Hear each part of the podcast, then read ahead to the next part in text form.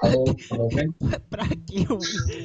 é, é voz, não é vídeo. Vai gravar de óculos? Eu acho que seria legal para a vibe do programa e tal. É, é tipo índio. que o índio acha que vai roubar a alma dele a câmera, câmera, né? Então ele usa óculos. Sabe dessa história, né? Ah, cara, velho, eu vou fazer um papel. papel. um capacete de papel alumínio. Igual de sinais. Não sei por que que eu nunca fiz um. Eu, eu, o motivo pelo qual eu aceitei fazer esse podcast porque eu mesmo já fui abduzido. Eu tenho um aparelho no meu dedo para mostrar aqui. Ele mede frequência, baseado em frequências, não é? Isso, Sendo uma frequência de 440 Hz padrão pra ele. é, exatamente. Famosa nota Mas- lá. Tem um vídeo aí pra poder, pra poder. Gosto lá nada. Ah, eu não. Só um dos meus primos, e tá ligado? Eu vou falar, É, eu vou, eu vou ler uma passagem aqui. Não, mas nem A, deu. a biologia básica alienígena, nossa, é só o jeito de ler, porque você fica toda a vida na Terra existe combustível para existir. As plantas obtêm combustível do solo e do solo. Os animais de planta e de material Pô, tá animal. gravando isso aí já, né? Tá, é, nenhum abduzido jamais relatou que os alienígenas estivessem comendo ou num local para que os seres humanos seriam definidos como refeitório. Hã? Que isso? Credo, cara. Oh, eu não vou ler esse livro. Eu não vou ler mais Vamos isso. pirâmide, vamos voltar pirâmide. Vamos começar, porque eu, eu não sei porque que eu comprei esse livro. Vai ser útil ainda. livro Um dia, eu, eu tenho muito medo, tenho mais medo agora, né? Quando você estiver dando aula, você fala assim, ó, você passar em, você tá com 4,2, vou te dar 0,8 pra você passar, você tem que ler esse livro. Você lê esse livro aqui, se você voltar amanhã na escola, você não. Não, mas vai ser meu TCC, vai ser com base nesse livro aqui, cara. Você tá brincando, história. história é só isso, né? O History Channel só tem alienígena. No Então, Caralho, eu mudei as fotos aqui, eu tenho umas fotos interessantes da câmera. Não é tudo retinho como pensei, eles estão meio todo também. é tipo Olha teu, que- cor- olha tipo teu quarto. Isso aqui. Isso aqui, isso aqui. tá, chega de. Vamos, vamos começar lá, né?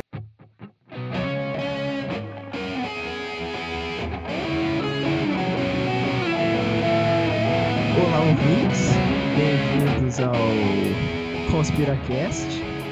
O meu nome é Igor e eu quero acreditar.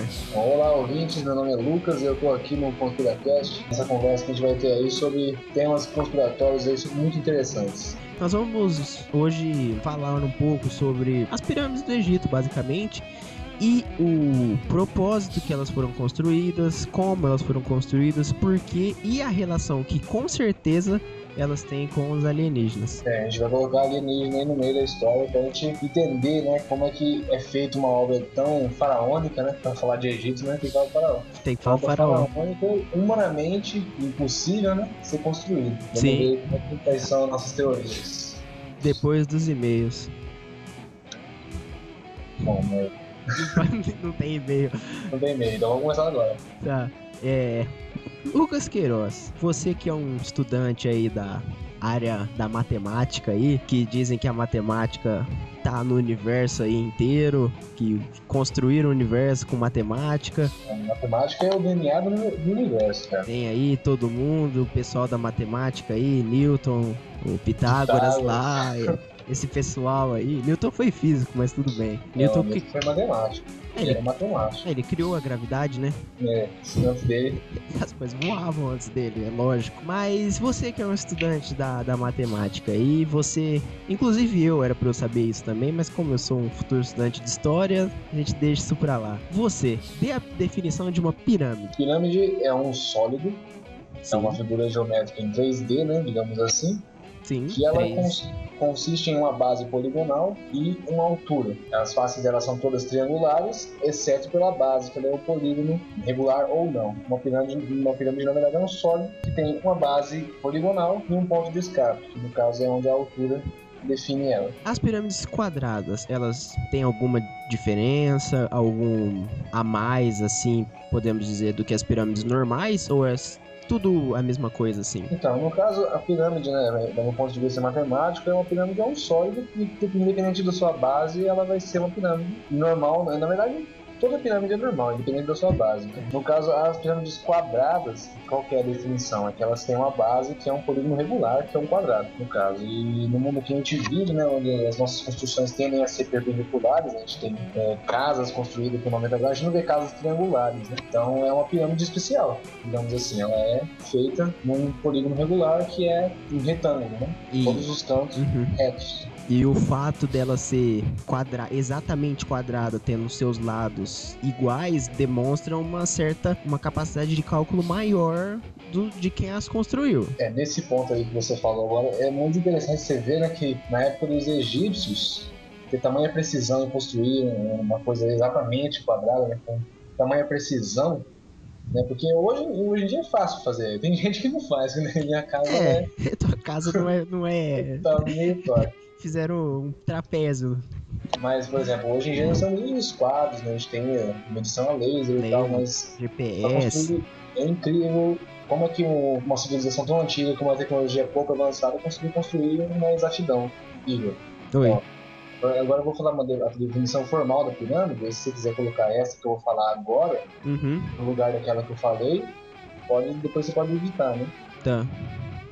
Então, a pirâmide é um poliedro formado por uma face inferior e um vértice que une todas as faces laterais.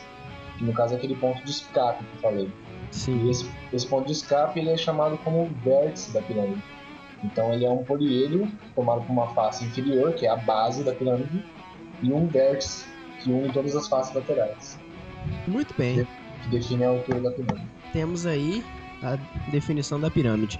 E eu, eu ia falar um negócio, mas eu, eu já pensei que o ângulo máximo pra gente poder ter uma pirâmide de inclinação dos lados é 89 graus. Pra gente ter uma pirâmide. Ah, no caso, em relação ao chão, né? Uma, É. uma pirâmide no lado que sobe, certo? Uhum. É isso, né? Na Porque, verdade, a gente pode estender até é, no 89,999. É, a gente porque pode ir pro 90, 90 90 pode ser o nosso limite. né? 90 não Mas tem como, porque senão sobe reto a parada. É. Então, aí não forma. Mas seria muito.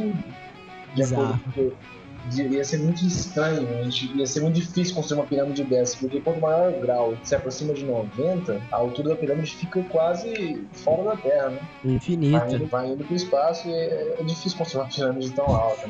Se bem que tem muita gente que diz que a gente não, não conseguiria construir as pirâmides hoje em dia. Já vi em vários lugares isso. Vamos continuar aí com os fatos aí, os detalhes técnicos. Como é que as pirâmides. Quais são os, os intrínsecos da pirâmide, né?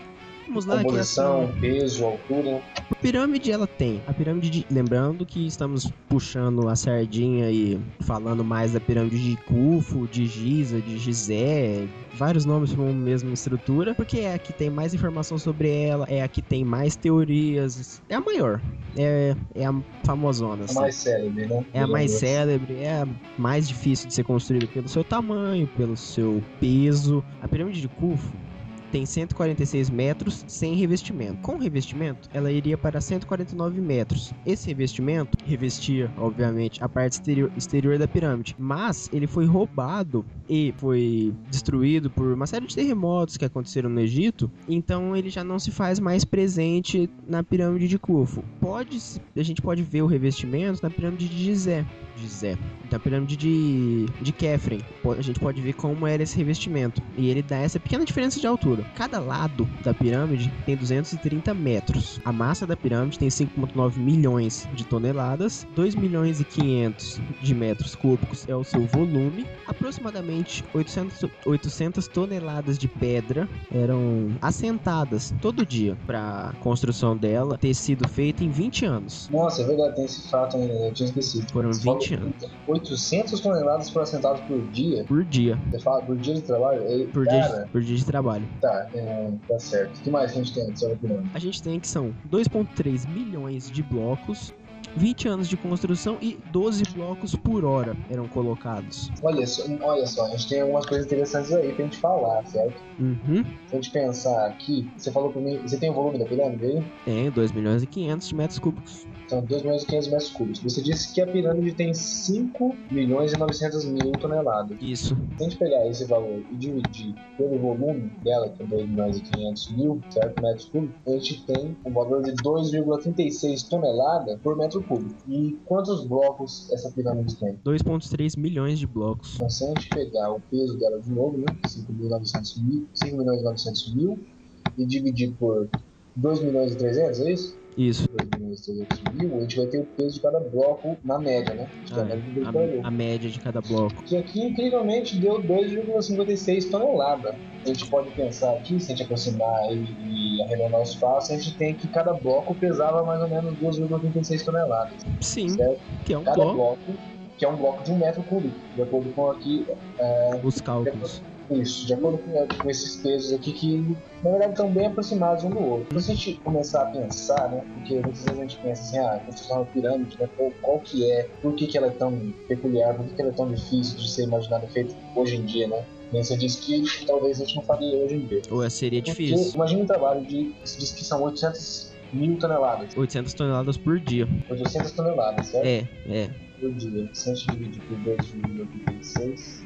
A gente tem que 339 blocos eram colocados por dia. Olha só, 339 blocos de um metro cúbico. Então, você imagina uma caixa de, de um metro cúbico que pesa duas toneladas? É difícil. É, 339 dessas é colocado por dia. Então você imagina quantas pessoas trabalharam ou como é que é o trabalho de levar 339 pedras de uma dimensão assim não muito maleável, não muito fácil de transportar, né? e pesado, né?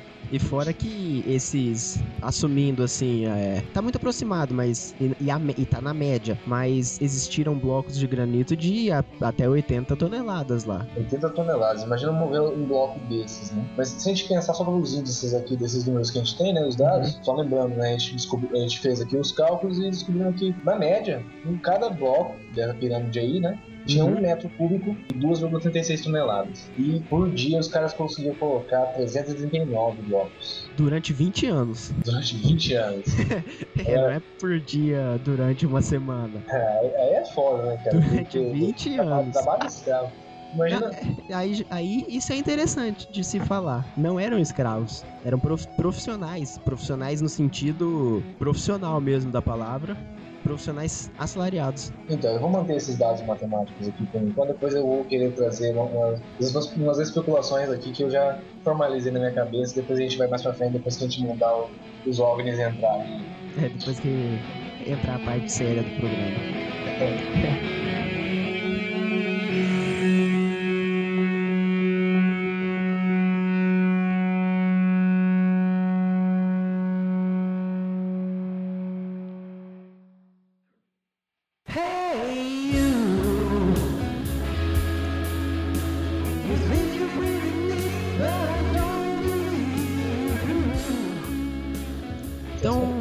amigo Lucas, o que a gente precisaria?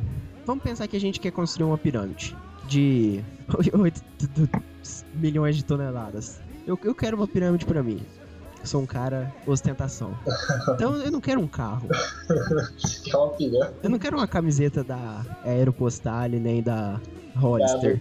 Né? da Abercrombie. Eu quero uma pirâmide. Eu acho que isso é uma parada. O que, que eu precisaria? Não vou- não, eu não vou nem entrar no mérito de cortar os blocos de granito, porque tem uma marmoraria aqui perto de casa. Os caras cortam pra mim na boa ali. O que, eu precisaria pra mover? Eu, esses blocos de granito ou de calcário, o que, que eu precisaria pra mover eles? Lembrando que cada bloco tem uma média de 2 toneladas. Vamos fazer o seguinte, eu vou. Só lembrando, né? Putz, cada bloco tem duas toneladas, velho.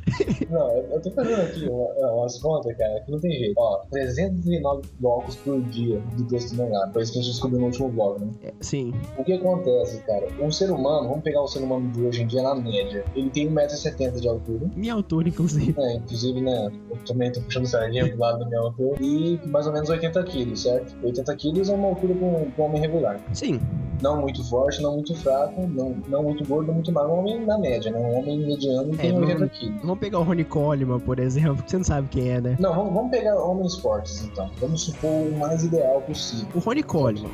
Você pode até me falar, né? Qual, é o maior peso que alguém pode carregar? Então, ó, Uma pessoa, uma pessoa com uma dieta saudável, com uma alimentação ideal, ela consegue levar até quantos quilos? Então, esse cara que eu te falei, o, o Ronnie Coleman, ele é oito vezes Mr. Olympia. Tem um vídeo dele fazendo leg press, que é um exercício com uma tonelada, cara. É, né? Uma tonelada. Então se você pegava dois dele, ele levava um bloco, né? Pode dizer É. que Bom, mas vamos pensar que nem todo mundo seja um, de acordo com a curva gaussiana, né? nem todo É. mundo é um, um cara desse. que levanta uma tonelada. Não. Então vamos, vamos pensar certinho. Pessoa comum, vai, tipo, eu. Bom, vamos pensar o mais ideal possível pra você entender quão absurdo é esse trabalho. É, né? Você quer construir uma pirâmide pra você, mas você tem que ver que você tem que. Ou você contrata esses caras aí, você, contrata, você tem que achar dois dele pôr ele pra trabalhar. Pô, mesmo que ele levante duas toneladas, cara, mesmo que dois deles consigam levantar duas toneladas, são 200 339 blocos de duas toneladas por dia. Tá. Tá entendendo? eu vou ter que passar no Mr. Eles vão Olímpio. andar 50. Quantos metros que, é, que, que eles deslocam os, os blocos da pirâmide mesmo? Você vai, você vai querer, cara, 800 quilômetros. 800 que- Você vai carregar um bloco de dois. Velho. Cara, é o que aconteceu. Enfim, uma pessoa que consegue levantar 120 quilos. Tá certo. Geralmente é, é isso mesmo. É, Eu Dois acho que pra um. isso- Dois pra um, né? é, Então vamos pensar melhor. Vamos pensar, uma pessoa que consegue levantar 100 quilos. tranquilo. Uma pessoa que tem. Vamos pensar numa pessoa ideal assim, 100 quilos pra gente facilitar. 100 quilos, essa pessoa, precisaríamos de 10 delas para levantar uma tonelada. Então 20 para levantar duas. Pensando certinho, a gente precisaria de 23 pessoas para levantar um bloco dessa pirâmide. Pessoas que consigam levantar 100 quilos. E 23 pessoas para carregar um bloco de um metro cúbico, certo? Sim. Além disso, né? Claro que se, se a gente for carregando, se a gente pensar que está carregando manualmente, que É. já é um absurdo já, né? A gente pensa que vai carregando um, 23 pessoas para carregar um bloco, um bloco por 800 quilômetros.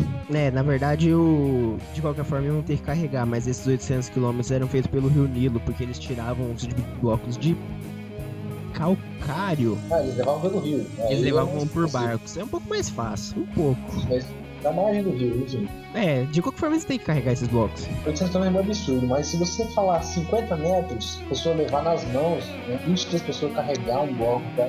Olha só, imagina o tempo que isso demora, 50 metros. Eu andando 50 metros, eu- se- ah, nem tanto, não é muito, né? Mas você pensa uma pessoa fazendo isso o dia inteiro, no deserto. Exato. Clima. E, já, você tinha que ter muito, muitos escravos, ou muitos profissionais, como você diz, né? Uhum. muita gente para carregar 339 por dia. É, Isso não é humanamente possível. Você pensa que isso eh, não tem, não tem como, não tem jeito de alguém ter feito um trabalho desse jeito. aproximadamente 2 mil, 200 mil profissionais foram, usa, o- foram empregados aí na construção. 200 mil, né? Se a 200 gente pensar que 20, 20 são para carregar um bloco, É. né? Então, 10 mil, a gente consegue carregar 10 mil blocos levantando na mão. Mas o tempo que isso demora aí é mais que um dia. né? Eu acredito que sim. Então, esse, isso é uma, uma coisa bem absurda que eu tô falando aqui, né? Porque não é possível que eles carregavam com a mão. Agora, se a gente pensar que eles rolavam esses blocos por meio de uma plataforma que tivesse rodas ou sei lá, algo, um carrinho de mão gigante, né? Não sei de como é que. Aí você vai me dizer depois. É, exi- é a teoria mais aceita, na verdade, que os arqueólogos normais aceitam, é que elas foram roladas através de blocos. Que assim, na verdade, lá no, no deserto teriam árvore. Tiveram. É, então seriam toras de madeira que Histórias, rolavam só que são, assim, 2.3 milhões de blocos. Eles cortaram algumas árvores pra poder rolar esses blocos. Não, então, se a gente pensa, vamos pensar um, um tronco de. Bom, Eles- você é. você precisaria de pelo menos uns 10 troncos para levar um bloco de, de um metro cúbico. Então 10 troncos não é muito, né? Digamos assim, uns 3, 4 troncos. Sim. Pra levar um bloco, pra você ir fazendo aquela parte de. Eles su- manual de substitu- tirar uma, isso, tirar uma e colocar É, frente manter infinito, vamos dizer assim. Isso. Então, mesmo assim, cara, imagina o trabalho que dava. Imagina o tempo que você perdia. Não é possível. É, lembrando é, que. Não é possível levar 339 blocos um dia. E lembrando que a, 339 nesse método. a madeira também não é leve, né? Poxa, É, além de. Além de um tronco de madeira não é um negócio leve, assim. A madeira já é difícil de pegar, pô. Imagina um Então, bloco de. A gente já vê aqui, né? A gente contou alguns absurdos aí do jeito que é levado. Isso. Então a gente vê que não é muito possível. Se você quiser um cara ser ostentação, ó, quero fazer uma pirâmide. É, eu Aí você quero. vai ter que ter, Eu, ainda, ter que ter eu vou ter que. 20, é, 200 mil empregados Não, eu, pra eu, levar os blocos. cara. eu vou fazer uma pirâmide pra mim. Eu ainda vou fazer. Inclusive do tamanho maior até, porque eu sou. Eu acho que aqui já tá mais que explicado que é É difícil fazer um trabalho, por exemplo, levar 339 por dia pra manter, digamos assim, o prazo de 20 anos. Um, um prazo de. Só que a gente já vai entrar nos alienígenas? Não, a gente, vamos, se você quiser ir explorando mais os absurdos que é trabalhar manualmente. Tá, então vamos, é vamos explorar então as formas de construção, as mais aceitas? É, vamos lá, como é que é? Como é que, quais são as teorias mais modernas? Cara, peraí, eu, putz, eu tinha um,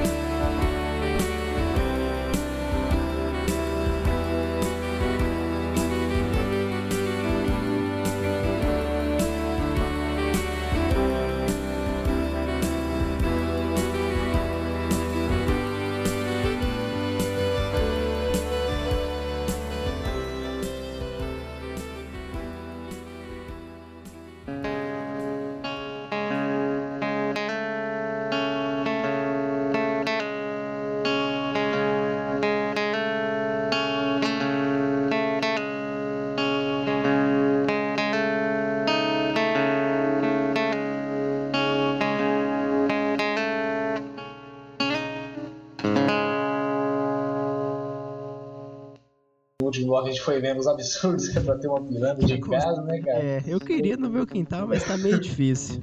Não é qualquer Aires Batista que consegue construir o É, até agora que ele quebrou, então.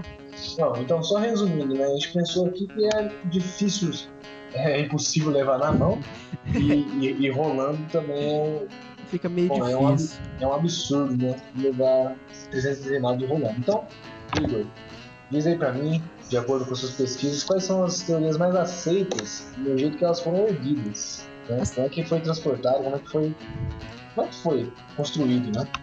Então, as formas mais aceitas para a construção das pirâmides são três. Elas se resumem em uma rampa única, imagine a pirâmide, uma rampa única atravessando essa pirâmide, nos quais os blocos eram transportados por essa rampa e depositados ali. Essa teoria ela é muito boa porque você conseguiria nivelar a pirâmide nos quatro cantos. Não haveria nenhum tipo de obstrução na construção dela. Então você saberia se o nível dela estava correto. Mas o problema dessa, dessa teoria é que conforme a pirâmide fosse aumentando em altura, a rampa teria que ser maior e mais alta para poder subir, para comportar a tensão que as pedras exerciam, para chegar mais alto, inclusive. Então a teoria ela tem os seus prós e os seus contras.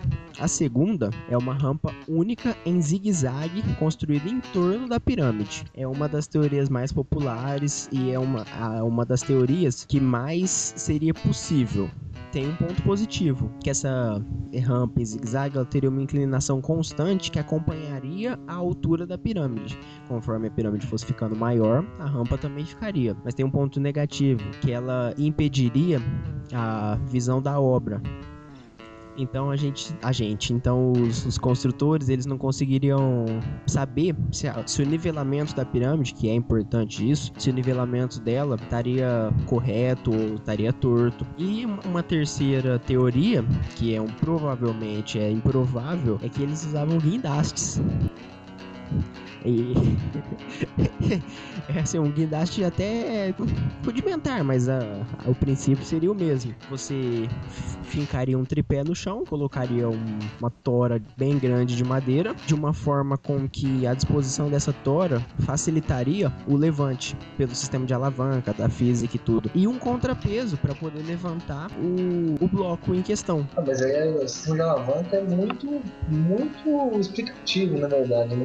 Uhum. Porque uma tonelada, ela vira é, duas toneladas e meia, né? 2,3 toneladas, não vira nada dentro de uma alavanca. Né? Isso. É muito mais fácil. Inclusive, agora eu tô percebendo aqui que nas, nas fontes aqui tem o peso médio de um bloco, não precisava ter calculado, tá? e bateu com o que você calculou? Bateu, bateu 2,5. Ah, então você. Então tá, tá certo.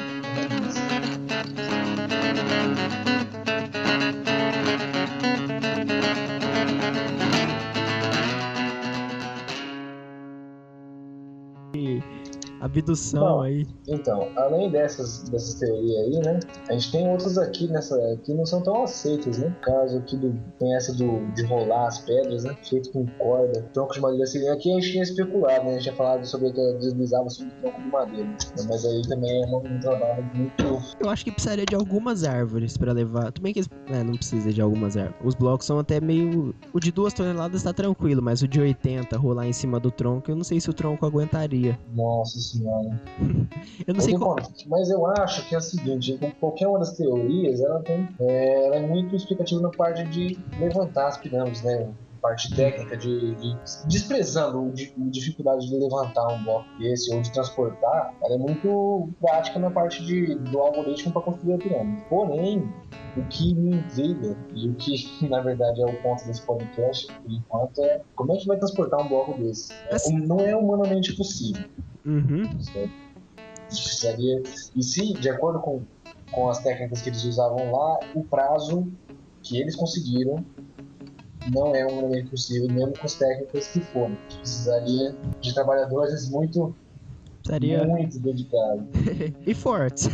Não, não é frescura nem nada, mas, pô, os caras não tinham todas as fontes, até as mais sensatas, os caras faziam na mão e puxando isso. Num- numa rampa inclinada. Quem é que puxa um bloco de 80 toneladas? Olha, aqui tem um. É, aqui tem um cara tá falando aqui certinho. Assentar um bloco de, de 2,5 toneladas a cada 2 minutos e meio.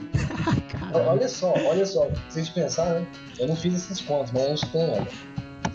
Certo? Se a gente tem aqui 339 blocos, né? Por dia. Por isso que a gente... Vamos, vamos pensar que eles trabalhavam as 24 horas por dia. É, porque eu acho que sim. Vamos, vamos pensar que trabalhava 24 horas por dia, certo? Então a gente tem 339 blocos por 24 horas. Nossa, eu tô. Cada hora são 14 blocos, Caraca. De 2,5 toneladas. 2,5 toneladas, certo? Por 20 anos. É claro que se fosse por 24 horas, né, 14 blocos por hora, a gente pensar não é tão difícil, porque 14 blocos por hora dá uma média de eh, 14 blocos por hora, então no caso eles teriam algum 0,23 blocos por minuto. É, mas enfim. Fica impossível. Dá 5 minutos para cada bloco, se a gente pensar. 5 minutos. Você vai ter que pôr um bloco de 2,5 toneladas a cada 5 minutos. Vai assentar um bloco desse. Se a, pessoa, se a pessoa trabalhar 24 horas por dia, você vai trabalhar de madrugada, você vai passar. Inclusive, você não vai almoçar, tá? Você não tem horário de almoço, você não tem como dormir por 20 anos, Igor. Não. Não, e lembra... lembrando que a gente tá sendo legal aqui com a pirâmide, porque 2,5 toneladas é o bloco mais leve, que provavelmente ficava a 146 metros do chão. É o bloco mais leve. E além disso, a gente tá falando que o trabalhador trabalha 24 horas por dia, que é um trabalhador que consegue carregar 100 quilos. Então, Não, 100 quilos não é difícil de carregar porque eu carrego isso. Mas. É verdade.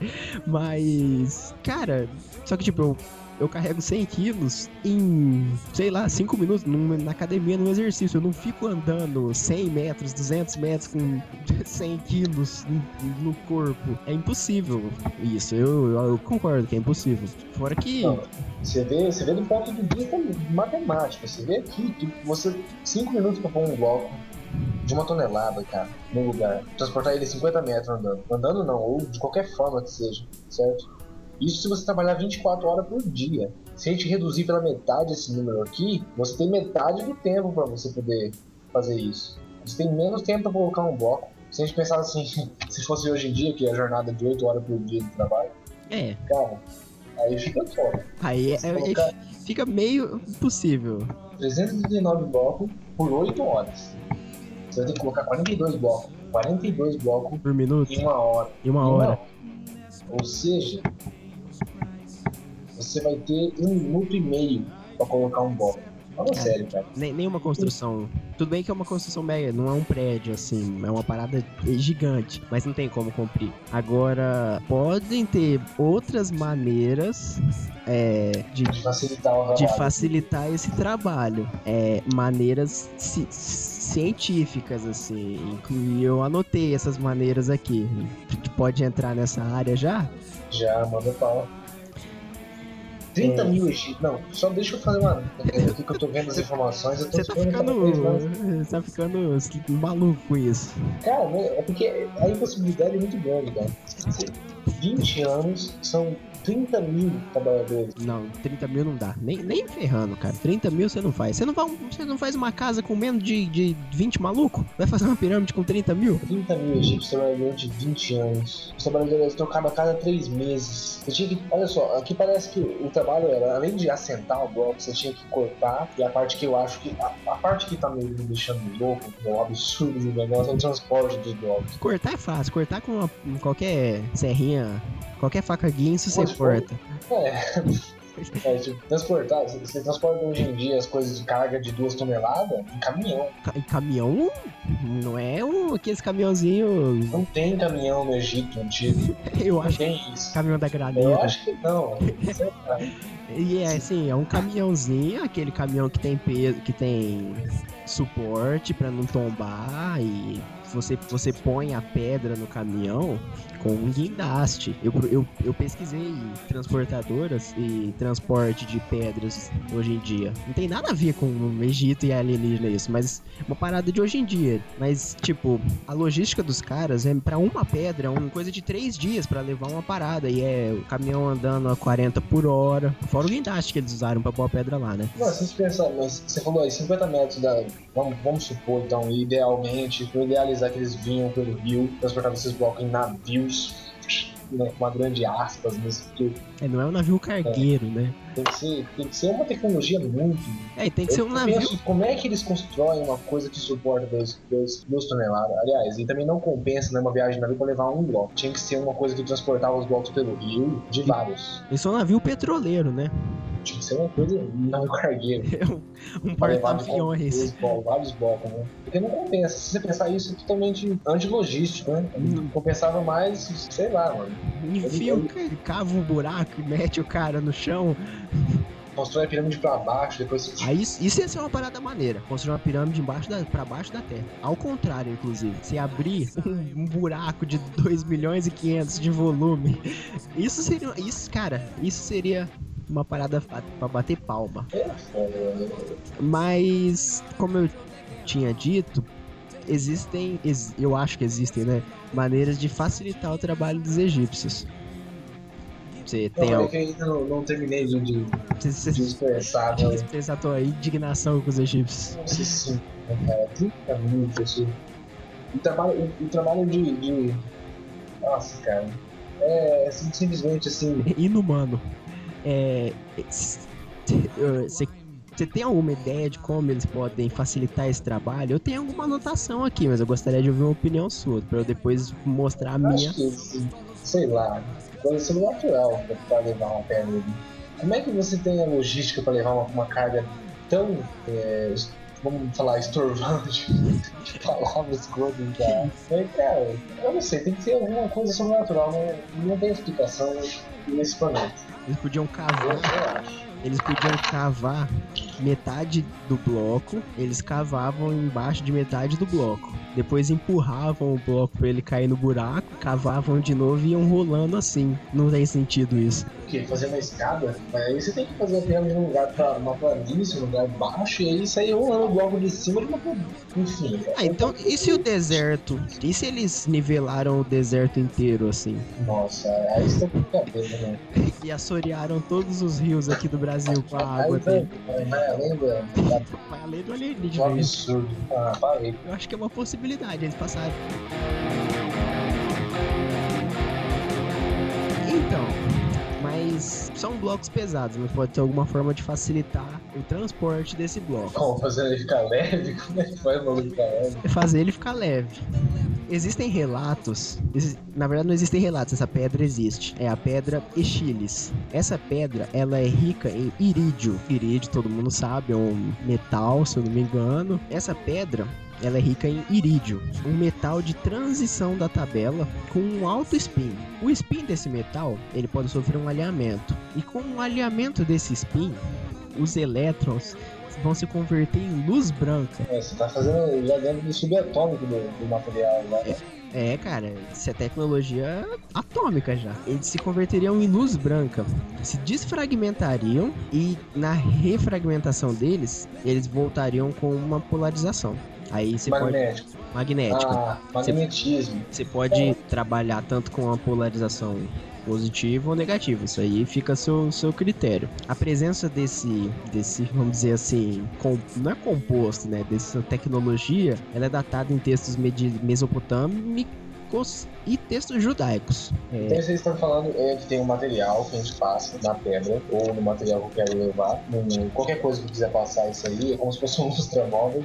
Sei lá, lustramóveis. eu, eu passo esse produto em cima óleo do de meu, peroba. meu objeto e ele, ele faz meus elétrons se polarizarem. É isso. Ele, Sim. Ele, carrega positivamente ou negativamente meu campo elétrico. Na verdade, é o próprio, próprio, o próprio composto se polarizaria. É ele mesmo que faria isso. Como se Então fosse você uma fala pra mim camada. Então tá... Ah, entendi. Então você tá falando que os blocos eles seriam levitados por um campo magnético. É essa a ideia. É, é, é essa a ideia. E isso tem mais, mais. Eu anotei aqui. Eu fiz a pesquisa. Nunca fui bom em química, mas eu fiz a pesquisa. Devido ao seu alto spin, esse composto, essa pedra, ela sofreria um, um processo de atomização e ela passaria, como você disse, a possuir capacidades magnéticas. Sabendo disso, os egípcios eles usavam o campo magnético da Terra para coincidir. Na verdade, eles usavam o- a polarização do campo eles faziam com que coincidisse com a da pedra Elixir, Echilis. Faz- E com isso, como todo mundo sabe, é, quando campos magnéticos têm a mesma polarização, eles se repelem. E assim, a pedra não. Eu imagino que a pedra não chegaria a flutuar devido ao seu peso, mas ela diminuiria em até 43% o peso dela. Aí, peraí. Então você fala que através de um campo magnético criado por essa X, a gente reduz em 43%, reduz 43%. Então o que sobra da pedra é 5,7%. É 57%. Uhum. Então a gente tem aqui a pedra que tinha 2 toneladas e meia, fica com 1 tonelada e 400. Um pouco mais Um pouco plausível. mais, um pouco mais leve, né? É, essa teoria também é reforçada por uma, uma- um historiador, o é, Heródotos. Conhece ele? Heródotos? Ei, Heródoto, olha, Rei Heródoto, ele é um, pra mim, ele é não, um nada a ver. É Herodes, nada a ver É, Xerxes, chefe.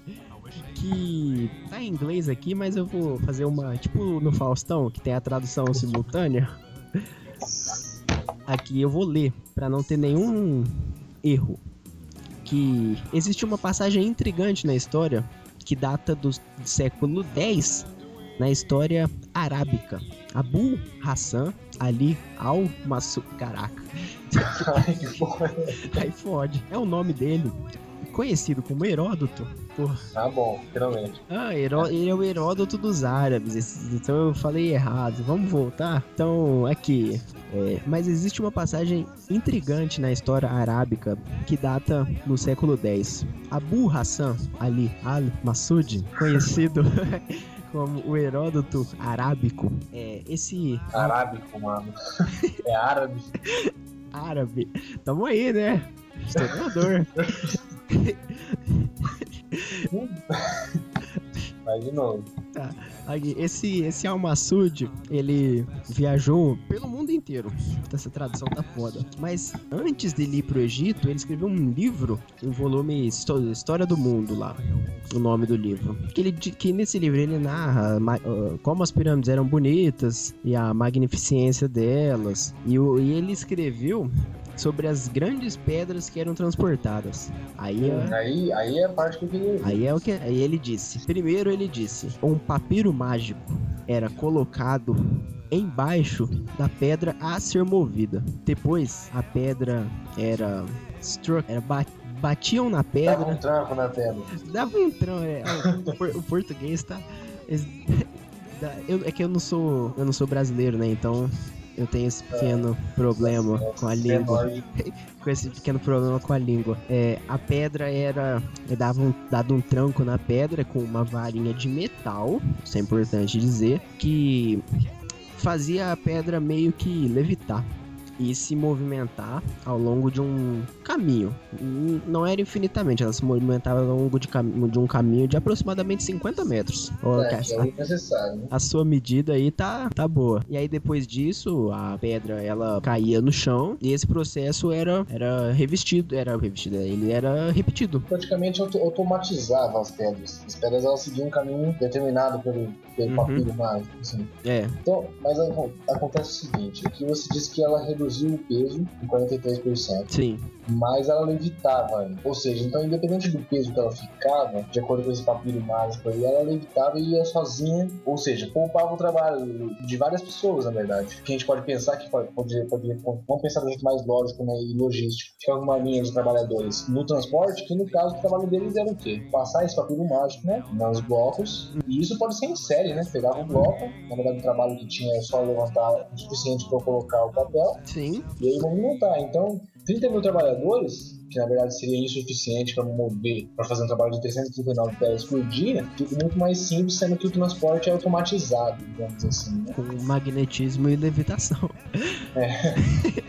não, não, mas essa é a parte séria que eu não, eu não brinco com isso, porque realmente eu, eu acredito que, que as pedras não, eram. Mas eu estou falando que é, é, se isso se isso ocorria, seria muito mais plausível ter 300 mil, 30 mil anos, porque no caso o trabalho ficaria resumido a cortar as pedras.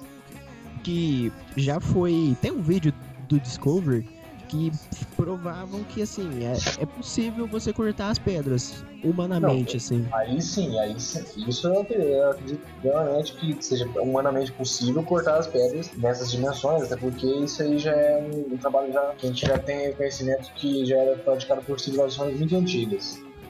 Certo? E o problema é o transporte mesmo, né? Então, de acordo com esses relatos do Heródoto arábico, ele é. transportava as pedras por um caminho determinado por um papiro mágico.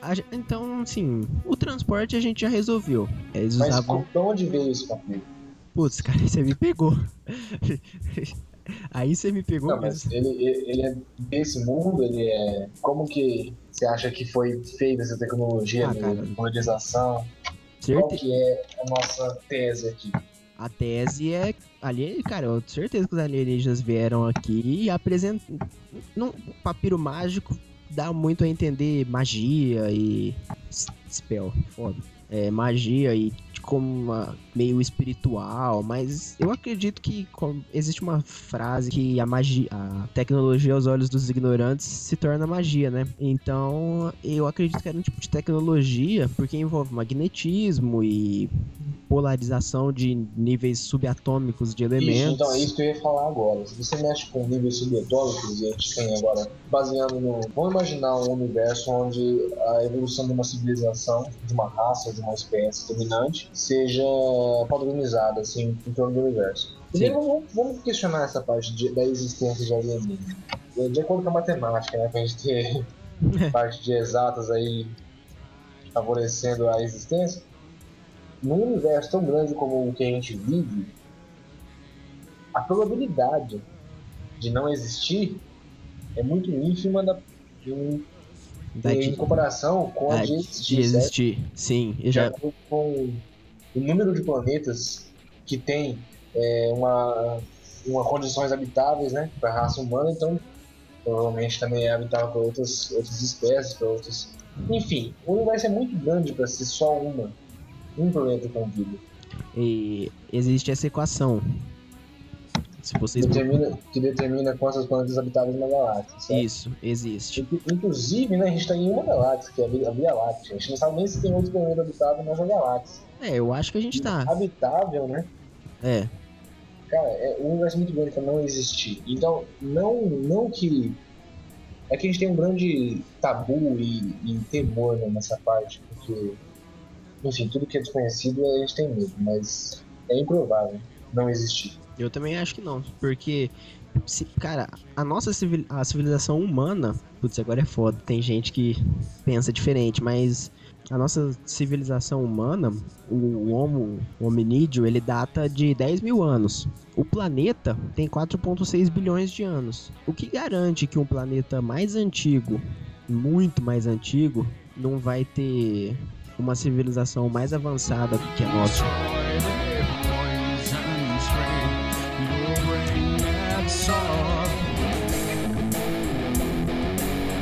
É, inclusive então nessa parte aí, né? Se a gente considerar o universo onde é o desenvolvimento de, de uma uma espécie dominante constante, digamos assim, né? A gente toma base nossa. A gente está no, no, ano 2000, certo? Não, 2010, mas 2013. 2014. 2014, enfim, vamos, vamos arredondar essas coisas para a gente fazer esses cálculos mais simples. 2000 e essa civilização data, é, do Egito data de 4000 a.C., né? 2000 a.C. Aqui, ó, do, do, 2500, tá certo. 2500. Então, a gente, a gente tem 4.500 anos de desenvolvimento até a gente chegar num nível que a gente consegue mexer com fissão nuclear, fusão nuclear, mexer com níveis atômicos. Então a gente pode supor que, é, no caso, o que ele chama de mágica, seja tecnologia subatômica de uma, de uma raça que pelo menos está há 4.500 anos mais desenvolvida que essa do Egito. Até porque, assim, hoje em dia é uma parada experimental. A gente consegue fazer um sapo levitar por meio do magnetismo e da polarização dos, dos spins de água do corpo dele. Isso é possível hoje em dia. E a gente tem, vamos por 4.500 anos de desenvolvimento, assim. Uhum. A gente consegue fazer, não levitar um bloco, mas um, um sapo a gente consegue levitar. Então vai saber o que uma civilização mais avançada conseguiria. Exatamente. A gente tem essa possibilidade aí. Continua falando dos fatos aí. Então, é, você sabia que os egípcios, os egípcios, eles tinham energia, né, elétrica? Não, isso eu não sabia não. Tinham? Vê se eu... Sete, cara. E, e foi descoberto um recipiente chamado de Dead Battery é Dead, Dead Battery, alguma coisa que eu esqueci agora, deveria ter pego. Mas ele é um recipiente de argila, que dentro desse, desse recipiente tinha um, uma haste em volta com uma placa de cobre e vestígios de material ácido dentro desse recipiente. É uma pilha. Uma pilha. Especula-se que eles tirariam a energia a partir daí. Mas também tem outra teoria do uso, da como seria gerada energia na pirâmide. A pirâmide, se você pegar uma foto dela, corte lateral, ela vai ter quatro câmeras. Uma das teorias para geração de energia é que eram materiais químicos, eles eram colocados dentro desses, desses tubos, dessas, desses dutos, e eles se misturariam dentro da, das câmaras para produção de hidrogênio, para poder produzir energia. É possível produzir energia a partir do hidrogênio. É, pode né? é combustível. É, combustível. Então são, são essas as teorias, assim, que a gente. A, o que entra muito da parte do, do alienígena no Egito não é nem o. Que nem quando muita gente fala, ah, porque a pirâmide ela pode ter sido construída por alienígenas. Muita gente já imagina que desceu uma nave, os caras usaram um raio trator para pegar o o bloco e, e colocar ele. Eu, eu não penso assim, eu penso que pode, sabe, ter sido dado o caminho, dado uma tecnologia, entendeu? Esse é o meu, meu pensamento. Ensinar uma técnica pra poder. É, o, o ser humano, eu acredito que a gente não ficou mais inteligente do que era. A gente descobriu coisas novas, mas a inteligência eu acho que não mudou. Eu não sou biolo, bio, biólogo, nada, mas eu acho que não mudou tanto assim o cérebro. E ou se a gente consegue ter entendimento de tecnologia hoje em dia dia, caso fosse ensinado pra gente naquela época, conseguiria também. Então eu imagino que foi assim. É, é interessante essa, essa parte aí. Muita coisa pra especular. Né? Até porque nós temos aquela parte de, das pirâmides apontadas pro cinturão de obra, né? É, isso é, não é especulação, nem teoria, nem nada. Realmente as pirâmides e vários, vários outros, vários outros sítios, várias outras construções, elas têm a disposição, na verdade, as pirâmides estão apontadas e têm a disposição disposição do cinturão de Orion. Outros sítios têm apenas a disposição, mas devido à terra, a geografia, a geografia do, do ambiente, eles não estão apontados. Mas as pirâmides estão apontadas para o cinturão de Orion. Todas elas estão com os seus lados rigorosamente alinhados nos pontos cardeais. Olha que interessante, cara. Tem outra coisa sugestiva, né? Mas a pirâmide, ela não tem quatro lados, a de, de Khufu. Tem quantos? Oito. Da base. Oito lados. É, é um octógono embaixo da base? Não, não embaixo ela imagine dois triângulos levemente côncavos para formar um lado. Ah, ela é para dentro, ela é um é para dentro. côncavo. Montou um côncavo como base, saquei. Olha só, É. imagina isso. Isso aí, se não tiver, eu acho que é bem plausível. Aqui ainda não é, é, é muito, não, é muito, não dá pra levar muito a sério certas teorias, porque não é muita alusão que as pessoas fazem com aqueles filmes, aqueles ET de Hollywood, né? É difícil você pensar numa, num- numa civilização extraterrestre como uma civilização séria. A, a- a sociedade não tem esse Já leva muito pro lado cômico, né? é, não tem como a gente, se a gente pensar, não naquele ser verde ou um, um bicho diferente, mas como se fosse um humano, um humanoide. Seria bem, bem mais é, desenvolvida uma teoria e seria mais relevante É, tipo, em certos aspectos. aqui na Terra mesmo, tem gente que quer ajudar. Às vezes a civilização passou aqui, viu que tinha gente capaz, seres humanos, seres capazes de, de ter o conhecimento, e eles deram, ó, faz isso aqui, calcula isso aqui, faz, faz calcula é foda, mas faz esse volume aqui, faz isso, e você tem uma, uma pirâmide aí, ó. Mas toma esse papiro mágico aqui pra poder levitar. Interessante, interessante. mas... Bom, eu acho que é, é, pode falar. É, eu ia, eu ia falar do cinturão de Orion, que existem escritos no Egito e em várias outras civilizações que deuses teriam vindo do cinturão de Orion. Isso são em várias civilizações. Inclusive, a gente pode fazer isso aí no, no próximo episódio. A gente pode comparar, né? As civilizações com a mesma. Eu tinha que achar o livro, cara. Aí a gente vai entrar na ufologia esotérica, exotérica.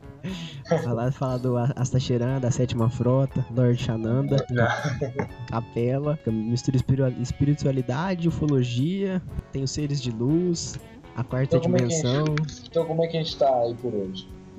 Então, a gente, a gente chegou à conclusão de que humanamente é impossível devido aos números e que a única forma, talvez um tipo de levitação e de magnetismo seria Necessário. né? necessário. A parte dos alienígenas, que muita gente ficou até um pouco mais brando na, na- aqui na nossa conversa, mas eu não sei se você partilha da mesma opinião, mas é até o que eu acho que aconteceu, assim, não foi, igual eu disse, uma nave puxando, puxando um bloco e assento, brincando de Ah, Eu Lego. acho que, que fornecer, chegar a uma civilização mais evoluída e fornecer ferramentas para os egípcios conseguirem transformar, construir uma pirâmide, eu acho que é uma, uma solução para esse, pra, vamos dizer assim, para essa equação aí de como levar os blocos.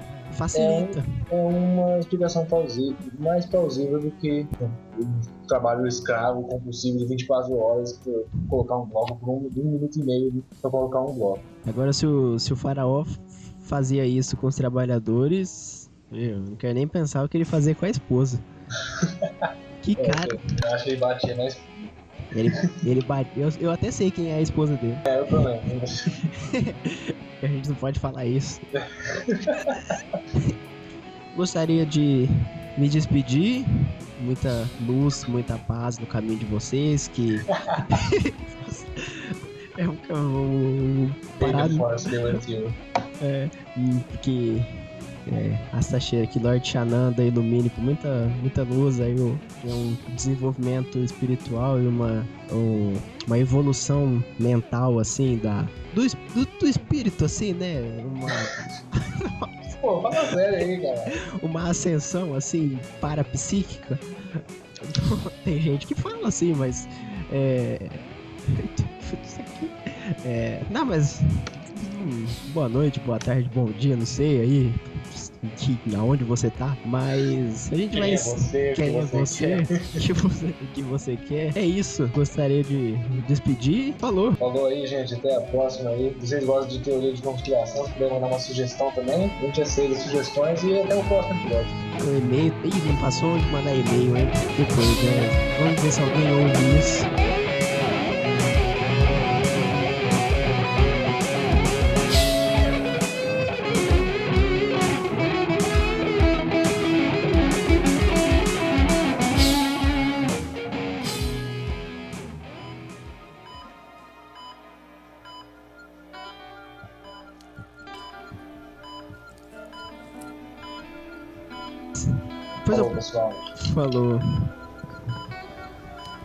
Mas eu preciso. Pense, eu ainda vou usar esse meu livro aqui, cara. Vai, vai, mesmo. Biologia básica alienígena. Putz, parece. livro de segundo grau Puta que pariu. da puta que pariu. Não, o cara, é, é, o cara faz o seguinte, o cara entra na faculdade pra fazer biologia, aí tem a matéria lá do que ele abrir, a disciplina biologia alienígena. Um, um biologia alien- alienígena 1, um, biologia alienígena 2. O cara olha, não! Isso me manda. Nossa, eu tenho certeza. Eu te- eu tenho certeza que na faculdade de biologia o, o faraó tá por lá, né? Porque se ele bate na esposa, É, né? A esposa tá fazendo biologia, a né? esposa tá fazendo biologia.